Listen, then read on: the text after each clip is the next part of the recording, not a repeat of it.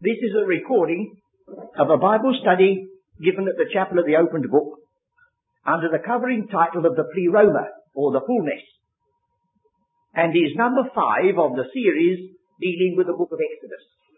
And the particular subject is the tabernacle and the ark and mercy seat. Those of you who are listening to this recording may care to join with us in the reading of scripture, and if so, you might switch off for a moment or two while we read together Isaiah chapter 53 and 54.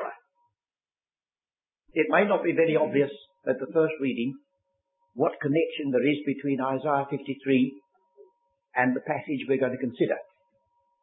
But I hope that at the time we've got through, we shall see there is a very vital one. In our examination of the book of Exodus, we suggested that it fell into two parts. The first that led the people out, and the second that led the people in. And two words are found in the New Testament which seem to give uh, colour to that thought. On the Mount of Transfiguration, according to Luke's record, they spake of the decease which Christ was to accomplish at Jerusalem. And that word decease is the word exodus. He was going to lead an exodus, and he was the Passover lamb. Then in the epistle to the Hebrews, it speaks about the boldness of entrance that we have, and that is the word eisodos. And you need not be a Greek scholar to know that Exodus means out, and obviously eisodos means in. And very often, a preaching of the gospel is very, very true and very, very sound in emphasizing the way out. And then the preacher seems to turn around and leave those who have been redeemed and converted on the shores of the Red Sea and says, well, so long. I hope you have a good journey. But that isn't what God said. He gave them Moses as their leader. He gave them a pattern for Moses to copy. And he was careful that they should have an access into his presence as well as a deliverance from evil. And without straining the point too much, we could write over the first part of Exodus, redemption, and the second part of Exodus, atonement. The one is the basis of our salvation and the other the ground of our acceptance. Although sometimes these merge a little and we'd have to be careful. Then we noticed, starting with Exodus 25 last week, that the Lord commanded that they should collect together all sorts of material to make this tabernacle but a stress is put upon the fact that it was to be given willingly. In contrast with the early chapters of Exodus, they had to build or they had to make or provide material for building and that wasn't precious stones or blue and purple and scarlet, but it was clay and brick without straw. And they were bondmen. Oh, what a difference between building for God and building for the pharaohs of this world. What a difference between one aspect of service and another. And then, last week, oh, then further we emphasized two things come together in this Exodus 25. The Lord said, let them make me a sanctuary that I may dwell among them. We mustn't forget the word dwell, for that's precious, but we mustn't forget the word sanctuary, for that's precious. It wasn't merely a dwelling place. It was a holy dwelling place. And we've got the two things before us. The wonder of it, that God should ever want to dwell with any of us, and the awful fact that our God is a consuming fire. It'll only be dangerous if you're not clothed with the asbestos clothing which God provides. But a consuming fire he must be by his very nature. So instead of the dwelling with his people, bringing about a holy familiarity, his presence was ringed round and round and round with prohibitions and veils and curtains in order, if it were possible, by these visible things to help that people to understand a little bit of what was meant by holiness. A very, very difficult subject to deal with at any time. And when you think of that number of people coming out from their bondage and misery of Egypt, to be taught what the word holiness meant, well, you can understand the need there was for types and shadows and figures and examples. Well, last week we considered the general composition or layout of the tabernacle. We looked at the outer court, which separated it from the rest of the camp. We discovered that it has only got one gate. Of course, that's unfortunate for some people. They'd like to have any and outer gates, back doors as well as front doors. But our Saviour has given us a hint that those who climb up some other way are not in the line of truth. There's only one way into this enclosure, and that is by the gate. And that gate is barred. You cannot go straight in, blundering in. You're immediately in front of a very large, rather awful looking structure, covered with brass plates, and that is the altar of sacrifice. Anyone who attempts to approach, approach God and bypass the sufferings and death of the Son of God is practically committing moral suicide. I am the way. No man cometh unto the Father but by me. Well, all those things, blessed be God, we believe. Otherwise, I don't think you'd be here this evening. And now we're going to just add a little bit more to our understanding and proceed to the way in which this um, tabernacle was erected and concentrate our attention particularly on one uh, article of the sacred furniture. At the top of this chart, or toward the top of this chart, it is just suggested, without being in true scale, the outside line represents the linen sheets that were making the court quite the way round. Inside, we, uh, at that end we have the gate, the square represents the brazen altar. The circle in the square represents the laver for washing. And then we have the entrance into the holy place itself. Then a veil and the holiest of all, which was a perfect cube. And into that holiest of all, nobody went except the high priest once a year and then not without blood. That was the very centre. All the rest of it was leading up to that. It's interesting to notice, especially if you are concerned about the symbols of the purpose of God. We've already given a consideration of the meaning of the cherubim, how they figure at the gate of paradise. And you remember he calls to tabernacle the cherubim. And I suggested that when our parents were exiled from the presence of God, and they turned round and saw that curious symbolic creature a lion, an ox, a man, an eagle. One or the other may have said, and I gave credit to Eve this time, why I don't know. I said, Eve may have said to Adam, Adam, do you know what that means? He says, no, I'm, try- I'm trying to puzzle out what it does mean. She says that represents you and the dominion that was put under you that you've lost. But he was given dominion over the beast of the field, the cattle, the fowl of the air, man, lion, ox, eagle. There it was being kept. And then of course we can travel down the ages and we come to the book of the Revelation. And there the four living creatures with the very self same fourfold division are there giving glory to God because the hour is come and then paradise is restored, way to the tree of life is given once more as it was said in the beginning. Well inside this tabernacle, on that ark, were golden cherubim. But before ever you got inside, you would have them exhibited before your eye by the fact that the tribes weren't allowed to just pick and choose where they liked to settle. Everything was this, was according to a pattern shown to Moses in the Mount. And so by looking at the first, the second chapter of the book of Numbers, we read that each one of these tribes, and each one of them are given a name, were to pitch their tent according to their own standard.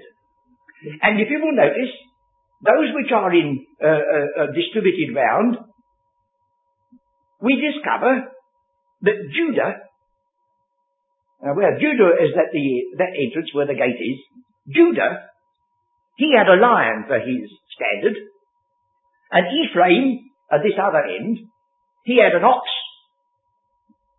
the bull, and Reuben He's down here. Had the man and Dan on the opposite side and the eagle. You say, where do you get all that from? Well, we get that from the notes in the rabbinical writings. And if you say, I don't believe it, so well, you might not believe 1066 William the Conqueror. Uh, but most of us do, although we could never go and put our finger on the actual document, perhaps wouldn't know where to find it. And so there's every reason to believe that there was this symbol outside in the camp of the cherubim and its meeting that we see right inside carrying the story on until it reaches its fulfillment in the day that's yet to come. Well now that's enough for that. The central feature which we're going to consider this evening is the ark. By the way, if you like to go into uh, other features about the disposition of these round the uh, outside, you'll find that there was a very solemn statement made with regard to any attempt to transgress and interfere with the special service committed to somebody else. The Levites particularly were given the charge of carrying the curtains or carrying the ark or whatnot, and anybody else who stepped in, it was punishable by death. So this is not merely an accident, all a part of a plan. Now when we come to the 25th chapter of Exodus, we read in verse 10, oh after it says in verse uh, 9, according to all that I show thee, after the pattern of the tabernacle, and the pattern of all the instruments thereof, even so shall ye make it. And you remember in the New Testament, we are definitely told that Christ does not enter into holy places made by hands, which are a figure of the true, but into heaven itself, the true tabernacle, which the Lord pitched and not men. And then in the book of the Revelation, heaven was opened, and I saw the ark of the testimony. Now, if you're going to pin me down to it and say, do you mean to tell me that up there in heaven there's a wooden box covered with, uh, covered with gold? I should say, well, possibly not. But whatever is the reality of which that is a type and symbol, that's there. You see, we, we can be very clever people. We can ridicule the idea that there are white horses in heaven. Yes. And that could explain away the second coming of Christ. Perhaps. So far as we can begin to see, Real horses are not the ones that are down here on earth. The real ones are the spiritual realities up there of which these are poor passing types. You see, it's the other way round. But we'll leave that for the time being. So the very instruments were a part of the pattern. And the first one to be mentioned is the last one that would be met. Because God works always from the, from within out. We have to go the other way and come to the gate first. To the altar of sacrifice next, to the laver of washing next, to the lad, to the showbread, and so on, all a long time before we get. But God says no, everything that's planned is destined to lean to this one thing. And if this is never achieved, all the rest is waste of material and waste of time. So he says, thou shalt make an ark of shittim wood. You'll find that there are, I think, seven trees that are mentioned in the Old Testament that are used largely for beautifying the house of God's sanctuary. And this is one of them. But this one is not the one that's picked out for very much beauty. It was a very plain wood, apparently. I don't mean to say it was what we call the plane tree. I didn't mean that. But it had no particular uh, appeal except that it was useful. As Isaiah 53 says, when they saw him, there was no beauty in him that they should desire him. When he sat thus on a well weary, a Samaritan woman said, How is it that you being a Jew? That's all. She wasn't rude. She was speaking what she thought was true. They looked him up and down and said, Thou art not fifty years old and hast thou seen Abraham? And he wasn't anywhere near fifty. His visage was more marred than the very man. Just common wood. But ah, there's something about it which we want to remember. This, in the Septuagint Greek version, I don't think anybody could come to these meetings long without realizing that so far as I'm concerned, that Greek version is an exceedingly valuable help in the interpretation of Scripture. The translation that they give, Have I put it there? Down here, in green letters, xulon a. Now you know both those words. It's surprising how much you know.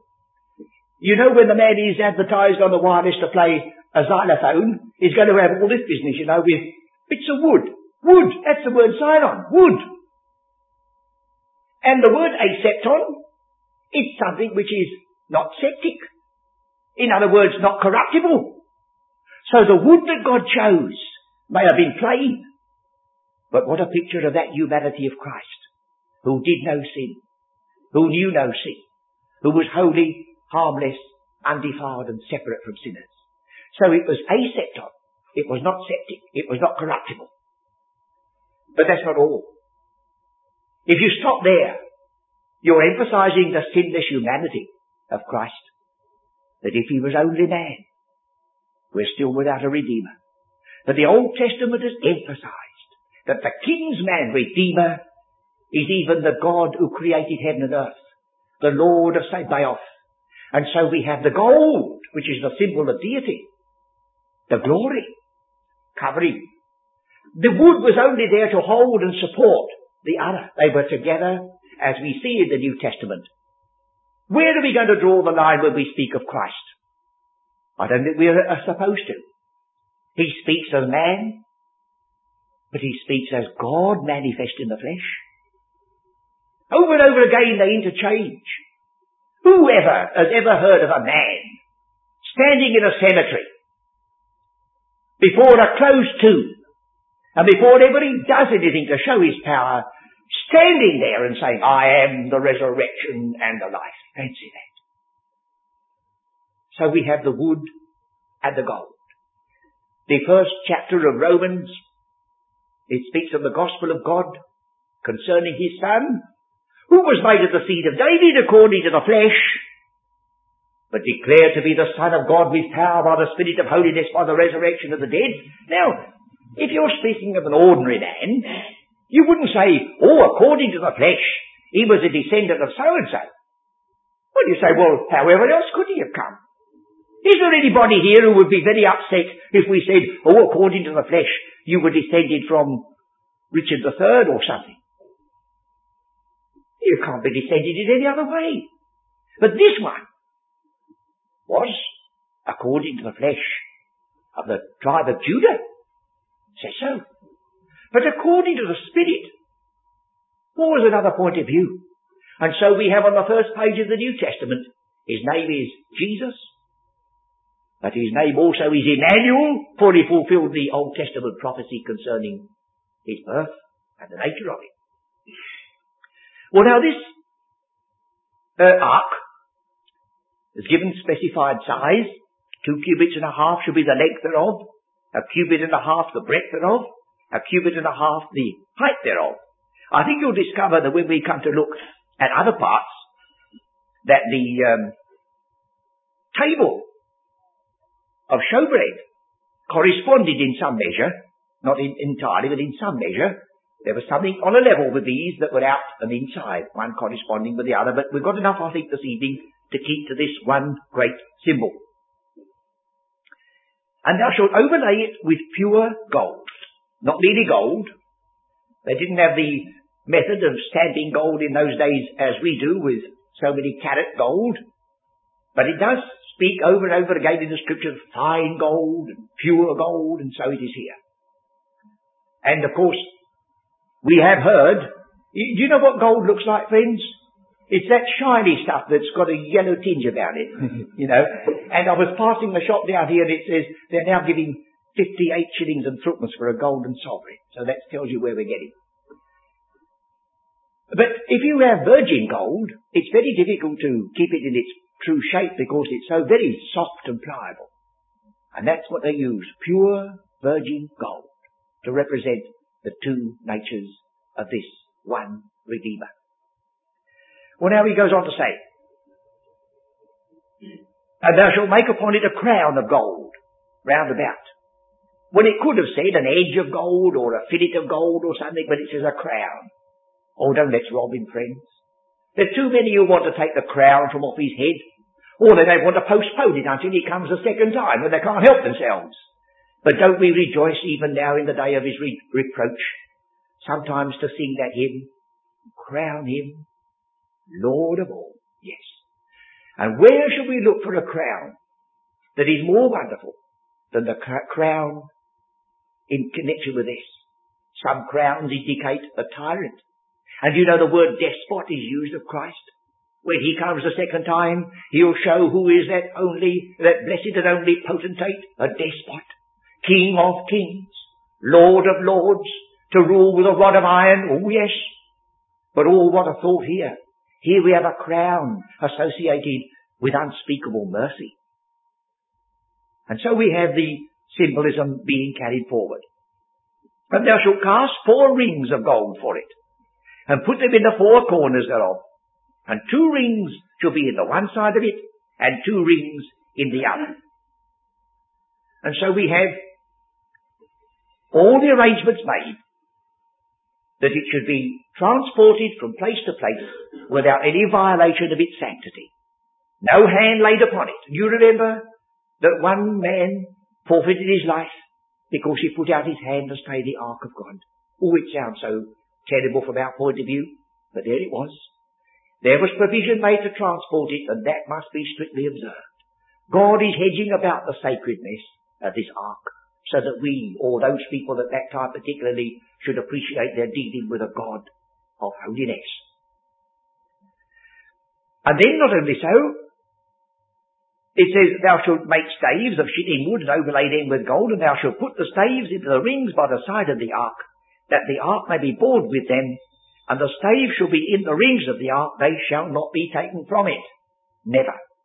All this is to emphasize, as we said, the sacredness of this trust. Well now, so far, we've got a very wonderful chest, or ark. But there must be something more. And we discover that there must be something in it, and there must be something on it before it completes its picture.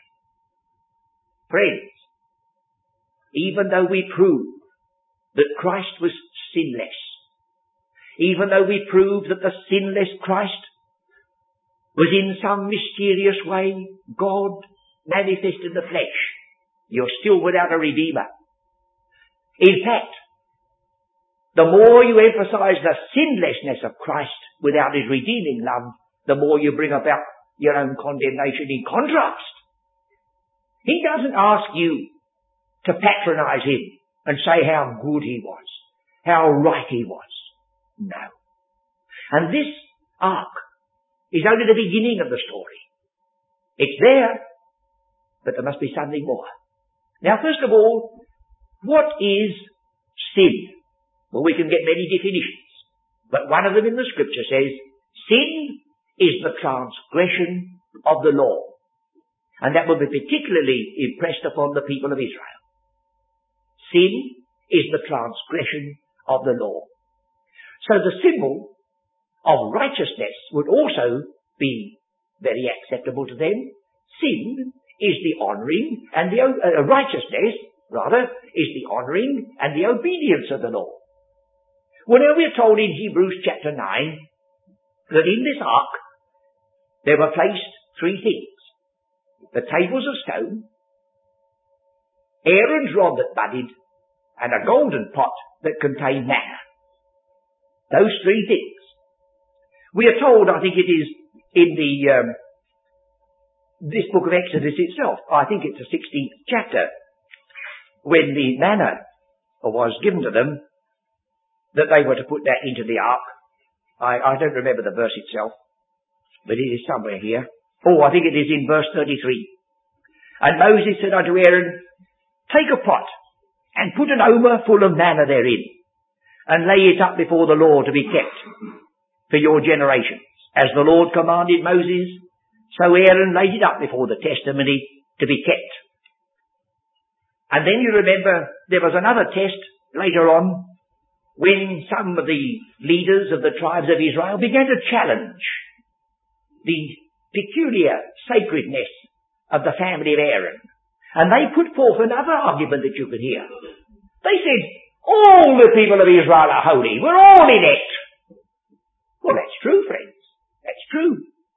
But within that election, God could still choose whether you do this or you do that. And that had to be settled. Oh, oh, it was settled in a drastic way.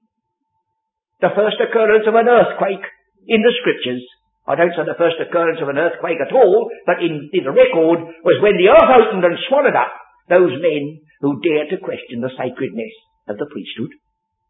And then, God, to demonstrate to them His choice, He said, you all bring your staff, each one of you the ancestral staff, and lay it up before the Lord, and in the next, next day when they went, eleven of them, just dead sticks, and one of them budded and blossomed and bore fruit. That was Aaron's. That's a miracle. But it emphasized at once the living priesthood, of which Aaron was only a poor figure. So that was put in the ark. A priesthood. What was the manna? Oh, a very blessed thought. That God is not only thinking, or can I say it reverently, of himself. You see, the tables of stone, you may say, oh, well, well, God was particular about the fact that they'd broken it and this must be observed. But don't you see, he put the other side into that he was a father that pitied his children, and in their wilderness wanderings he wanted them ever to remember that he fed them with bread from heaven. So sometimes we have to remember that, lest we think that it's all one-sided. Well, now with regard to the the uh, unbroken tables of stone. Would you look at, um, first of all, make sure, verse 16, and thou shalt put into the ark the testimony which I shall give thee. Now it hadn't been given up to that moment. He was to put into the ark the testimony that was given to him. Now when you look at chapter 32, 19. or a little bit earlier, verse 15, And Moses turned and went down from the mount, and the two tables of the testimony were in his hand. The tables were written on both of their sides. On the one side and on the other were they written. And the tables were the work of God. And the writing was the writing of God, graven upon the tables. And when he saw what was happening at the foot of the mountain, they'd already broken this commandment. The very first commandment, thou shalt have no other gods beside me, thou shalt not make unto thyself any graven image. And look at them. So before ever Moses could give them the Ten Commandments, they were already broken. And he broke them. And so we, we read in verse 19, And it came to pass as soon as he came nigh unto the camp, and he saw the calf and the dancing, and Moses' ang- anger waxed hot, and he cast the tables out of his hands and brake them beneath the mount. Strictly speaking, friends, strictly speaking, the people of Israel never received the tables of stone as a covenant. Never. They were broken before they could be delivered to them. They stood there and they said, all that the Lord hath spoken we will do. And before ever they could get them, back again they showed how utterly impossible it was for Israel or any man to enter into a covenant to keep something for life, righteousness or peace. It never could be. What was the answer to it? Well, Moses went back, chapter 34. Verse 1. And the Lord said unto Moses, View thee two tables of stone like unto the first. Here it comes again, the second time. Oh, how many times that comes like unto the first. And what condescension on the part of God. And I will write upon these tables the words that were in the first tables which thou breakest. Have you ever had the misery of writing page after page and then either lost the lot or found somebody and used it for fire, lighting a fire? And do you, would you imagine that, say for instance, I, who am speaking to you, I would be as placid over it and as gentle over it. Oh dear, oh dear. I always remember the agony of words that Carlyle describes his feelings. He said, the complete manuscript of the French Revolution to a titled friend of his. And the titled friend of his left it all on the table in his sitting room. And then the maid whose one idea was to make the house clean, not the place to live in, she saw all this paper, scrambled it all up, put it on the fire, cleaned the room, and away went Carlyle's life's work. And he had to sit down and start and write it all over again, but he said, the fire had gone out of it. Well, think of God. Think of God. He'd written those tables of stone. He gave them into his hand, and they were broken. And not a word he ever rebuke. rebuke. Isn't it wonderful? And said, be ready in the morning. So in, in, in a sense, we could say this. That Israel never received the state tables of stone. What God said the second time was, Moses, make an ark and put them in there. In other words, wait for Christ. He's the only one who will honour that law make it acceptable. And you've got to wait on him. So there it is. And in verse 28 of this uh, same, I've not given you that verse which I ought to, verse 28, it says, um, and he was there with the Lord forty days and forty nights, and did neither eat bread nor drink water. And he wrote upon the tables the words of the covenant, the Ten Commandments. Solemn statement there, forty days and forty nights in that holy presence. Well, there's the feature that has to do with the ark itself. Well now, it was not complete. After all said and done, that ark and that chest was to contain something within it in order to sustain something upon it. First of all, Christ himself must manifestly be righteous, for he could never be our Saviour otherwise. But we are not saved because he happened to be righteous. We are saved, or we have access into the presence of God because he's the righteous one bore our sins in his own body, shed his blood, so that God might be just and the justifier of him that believeth in Jesus. So we go back to Exodus 25 and we make another consideration. Verse 17, and thou shalt make a mercy seat of pure gold. A mercy seat. And this is so translated in the New Testament in the Epistle to the Hebrews. But you might like to know there's another passage where the word mercy seat is not translated mercy seat, but comes in Romans the third chapter. And in order to see the context is parallel with the thought of the broken law and the unbroken law and the ark and the mercy seat, we'll read verse 19, Romans 3. Now we know that what things soever the law saith, it saith to them who are under the law, that every mouth may be stopped, and all the world may become guilty before God.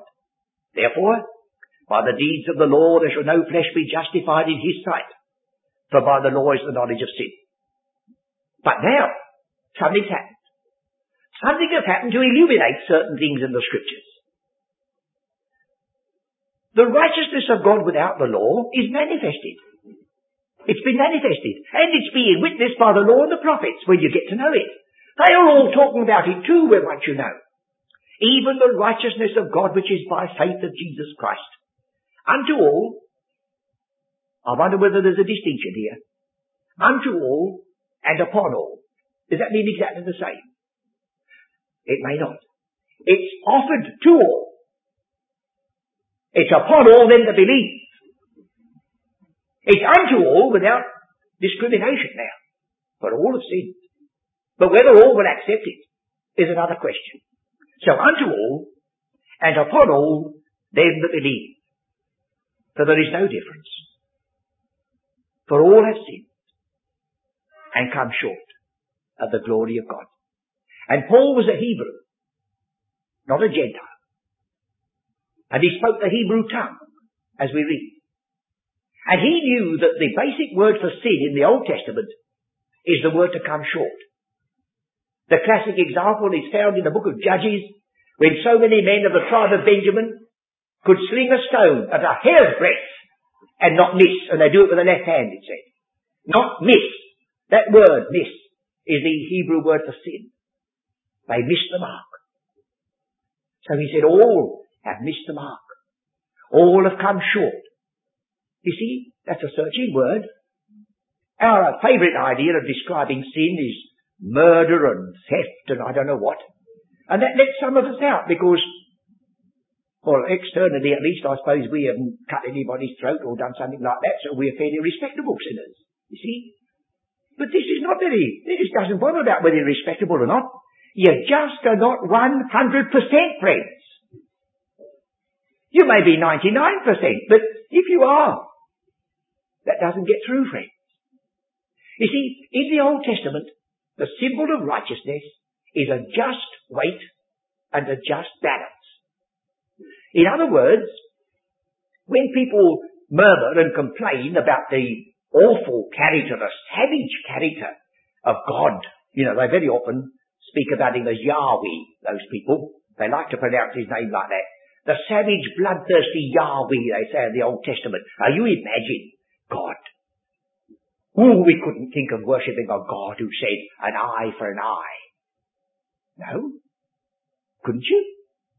I'd like to be in the shop where you're having your joint of meat weighed for the next time. And you wouldn't think it was a very savage thing to say to the butcher, hey, wait a minute, 16 ounces to the pound, don't forget. That, that's an eye for an eye. That's perfect balance. If you're looking in the law to find mercy, you're looking in the wrong place. Don't look in the ark for mercy. Look at the lid on the top of it that rests upon a law that's been honoured. See? Well, that's where we're coming then.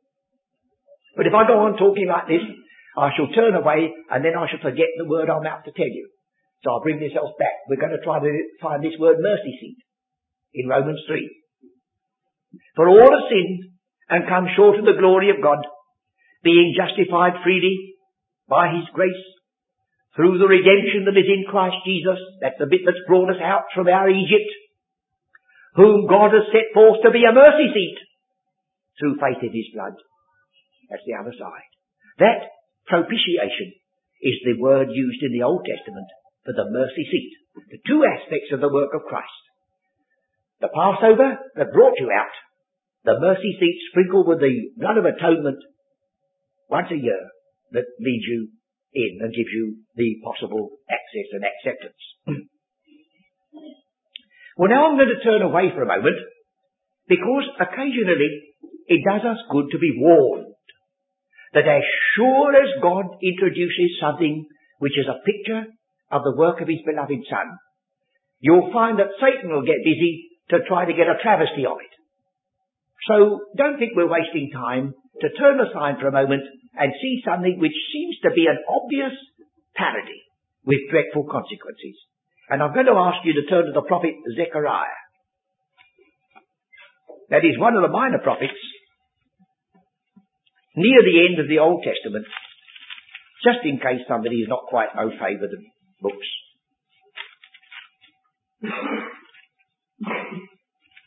The prophet Zechariah in the fifth chapter. Now I want to read that chapter. It's only 11 verses. It'll only take a few minutes. Then I turned and lifted up mine eyes and looked and behold a flying roll. And he said unto me, What seest thou? And I answered, I, I see a flying roll. The length thereof is twenty cubits, and the breadth thereof ten cubits. Then said he unto me, this is the curse that goeth forth over the face of the whole earth. For every one that stealeth shall be cut off as on this side according to it, and every one that sweareth shall be cut off as on that side according to it. We'll come back to this again in a moment. I will bring it forth, saith the Lord of hosts, and it shall enter into the house of the thief, and into the house of him that sweareth falsely by my name, and it shall remain in the midst of his house, and shall consume it with the timber thereof and the stones thereof. Then the angel that talked with me went forth, and said unto me, Lift up now thine eyes, and see what is this that goeth forth. And I said, What is it? He said, This is an ephah that goeth forth. He said, Moreover, this is their resemblance through all the earth. And behold, there was lifted up a talent of lead. And this is a woman that sitteth in the midst of the ephah. And he said, This is wickedness. And he cast it into the midst of the ephah, and he cast the weight of lead upon the mouth thereof. Then I lifted up mine eyes and looked, and behold, there came out two women. And the wind was in their wings, for they had wings like the wings of a stork. And they lifted up the ephah between the earth and the heaven. Then I said I to the angel that talked with me, Whither do these bear the ephah? He said unto me, To build it an house in the land of Shinar.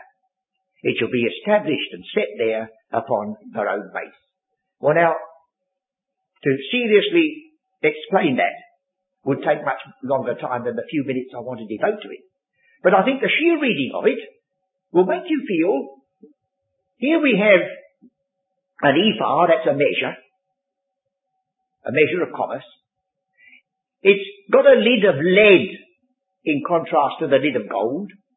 It's got wings of a stork, which is an unclean animal, or unclean bird, or animals, all right, friends, but bird, uh, instead of the cherubim. And it's got this statement about the roll, which is very important. And it's going back to Babylon, to its own place. Will you look at verse 3 again? It says,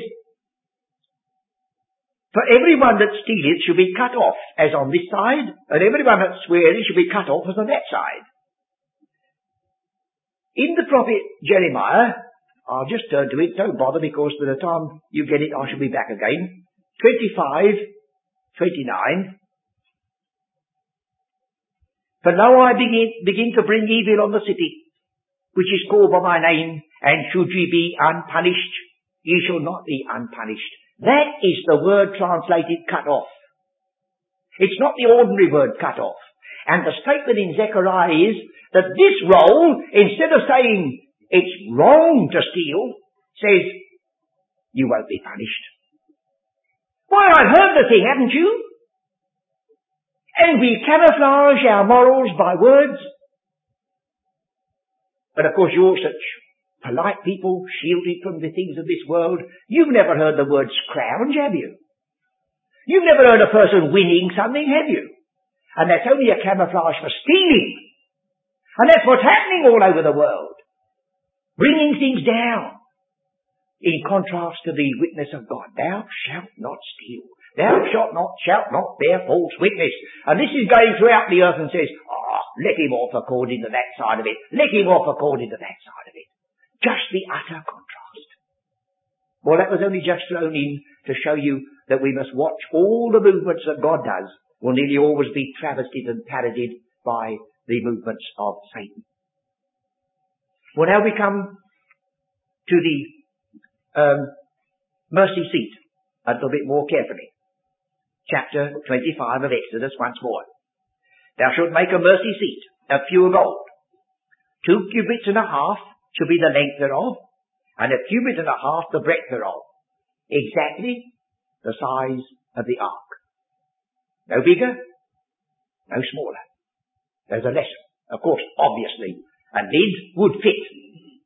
But it's specified that there's a relationship between the obedience and the righteousness which is there, honouring God's word and law, and the salvation which is given freely to those who are blessed under its terms. They, they go together. And Romans, the fifth chapter, can be read over and over again by one obedience. An obedience that led to death, certainly, but by one obedience. He brings justification to those who by the disobedience of one were constituted sinners. It says in verse 18, Thou shalt make two cherubim of gold, of beaten work shalt thou make them, in the two ends of the mercy seat. And make one cherub on the one end, and the other cherub on the other end, even of, margin, even of the matter of the mercy seat. The cherubim, whatever they stand for, are made of exactly the same material as the mercy seat. Surely that stabs the cherubim with the thought of redemption and reconciliation. And then the next thing is, and the cherubim shall stretch forth their wings on high, covering the mercy seat with their wings, and their faces shall look one to another toward the mercy seat shall the faces of the cherubim be. And this I often feel is a wonderful picture of the secret of Christian unity. You know, old Euclid, he said something like this. Things which are, you know Euclid, don't you? The boy said he was the wife of algebra, or the other way around, but he got through with it somehow. But he said, things which are equal to the same thing are equal to one another. Now, our tendency is to be chasing everybody about to make them think like we think. But if we were to chase everybody about and make us all think like Christ thought, we'd wake up to the fact that we're all thinking alike, wouldn't we? The more we look to Christ, the more we shall be like one another. So these cherubim, it says their faces shall look to one another, toward the mercy seat. Two statements, not one. Shall the faces of the cherubim be. Now, what's all this for? That's a legitimate question, isn't it? Why this elaboration? Why this chest? Why this piece on the top? What's it all for? Now God is going to tell us and there I will meet with thee, and I will commune with thee from above the mercy seat. I will meet with thee. Now this word is a deep word. It doesn't mean a casual meeting. It means a meeting with an express basis. And this word supplies us with the thought of reconciliation. It's incipient in the word atonement. As you know, the Old English word atonement used to be pronounced at one-ment. And there used to be a verb to at one anybody, but nobody uses it today. It's gone. But at one-ment and reconciliation are the same word, one borrowed from the Latin, one from the Saxon, as far as I know. They mean the same thing. The atoning work of Christ in the Old Testament has brought about the at one-ment of the New Testament. And that's incipient in this word, there will I meet. Don't forget the word there, will you? I think it comes. Yes. And there, I will meet with you. Don't really just slip over the word there and not see it. Put yourself into another position. Elijah has fled. And he's there alone. And God said, you go to the brook Cherith. There have I commanded the ravens to feed you. But he wasn't given an option. He said, well, I don't like that place. I'll go somewhere else. Well, if you did, the ravens will go there. There. Or in the New Testament. There is neither Jew nor Greek, bond nor free, male or female. There. It's a word that means a place. So God says to you and to me, there will I meet with you. But if you're going to pick and choose oh, I don't, don't quite like that idea. In fact, I don't believe that we should ever insist upon the shedding of blood. God is too merciful and kind for that. Well, we may wake up one day to find we made a mistake, a dreadful one. He says, there will I meet with thee. There's one passage that I like to turn to, that's in the minor prophet. I'll just read it. It's in the prophet Amos. And he says in chapter 3 verse 3 these words, can two walk together except they be agreed? Well, that walking together means harmony. Can two walk together? Not strictly speaking if they're not reconciled, if they've got anything between them that's making the difference. They may be walking physically along, but I've seen people walking together, haven't you? They're miles apart in spirit. That's one word. But this, this, this word agreed is the very word used in Exodus. There will I meet with you. So it's deeper. Can two walk together except they have met? Well, obviously no. And I've told you, of course, a little bit of my early history. I'll tell you again, I don't mind. When I was very young, or oh, I don't know how long ago that must be, I sort of rather diffidently and with a certain amount of trepidation, I hadn't had a lot of experience, mark you. I was a little innocent. I arranged to meet a certain young lady, and we were going to meet at the park gates. Well, I, I was waiting at one park gate, and she was waiting at the other, so we never met. And as we never met, we never walked together. But then you see there is such a thing as repentance. Of discovering you made a mistake and saying, I'll never do that again. And we met at the right park gate next time. And we've gone on meeting ever since. And she's here tonight. Good. Oh yes, But two can't meet, can't walk together except they are met. You cannot have fellowship if you deny this. It's a travesty of it, friends. Fellowship comes out of this. Don't invent your fellowship first and discover your need of Christ afterwards. Here is the basis of where you meet. And then the next thing is, I will commune with thee. And that's a rich word. It emphasizes again fellowship. But I'm going to degrade it a bit.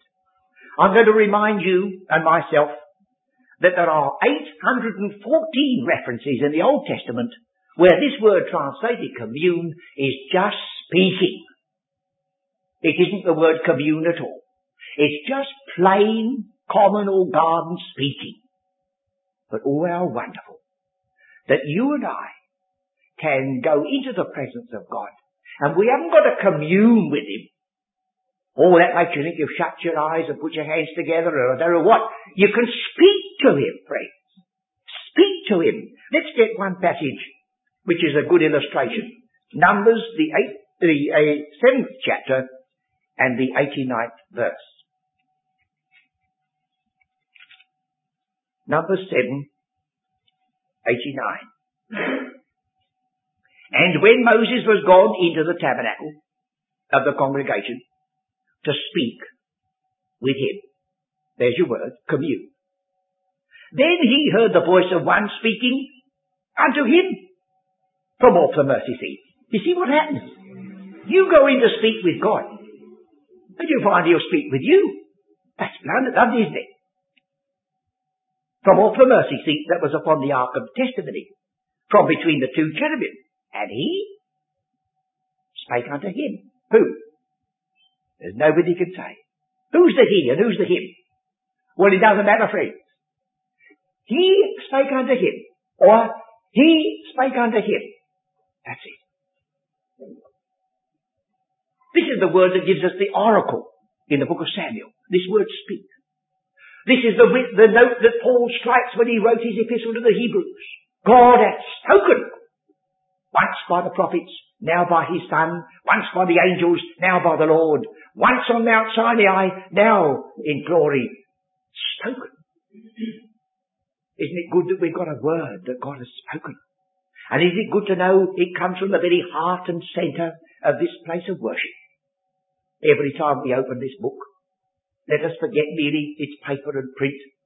Let us begin to remember that that book would never have been written and printed and read by us if there'd been no mercy seat. It comes from there.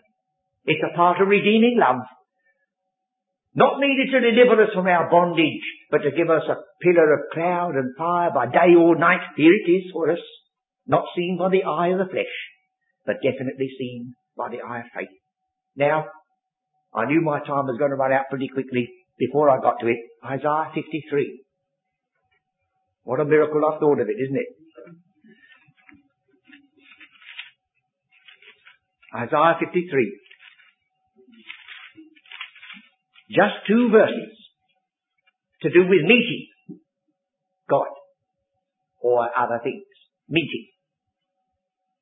Verse 6. All we like sheep have gone astray. We have turned every one to his own way, and the Lord hath made to meet on him the iniquity of us all. That's the meeting place of my sin. Now that's not all. That's only the first. That's the first thing. Last verse in Isaiah 53. Therefore will I divide him a portion with the great. This is the conqueror now. And he shall divide the spoil with the strong, because he hath poured out his soul unto death and he was numbered with the transgressors, and he bare the sin of many, and he made a meeting place for the transgressors. Same word. Same word. Used here twice and used in the tabernacle. So already the prophets were telling the people that tabernacle and meeting place is a type and a shadow of that meeting place. And the double one. First, he made to meet on that devoted head the iniquity of us all. And then the way was opened for a meeting place for those who had been by nature transgressors. So far then, the tabernacle and the first item of its furniture. I hope you don't say to yourself, well, what a long time it's going to be before we get right through all this furniture. Don't you think it's worth it, friends? Don't you think it's really valuable to see how God has gone out of his way to teach us by sign and symbol so that when we've seen the lessons there we can come back to the New Testament and say, oh blessed be God, he fulfilled it all and more than ever I can see. So once more, till next week, God willing, will we pick up our thread and carry it another stage further.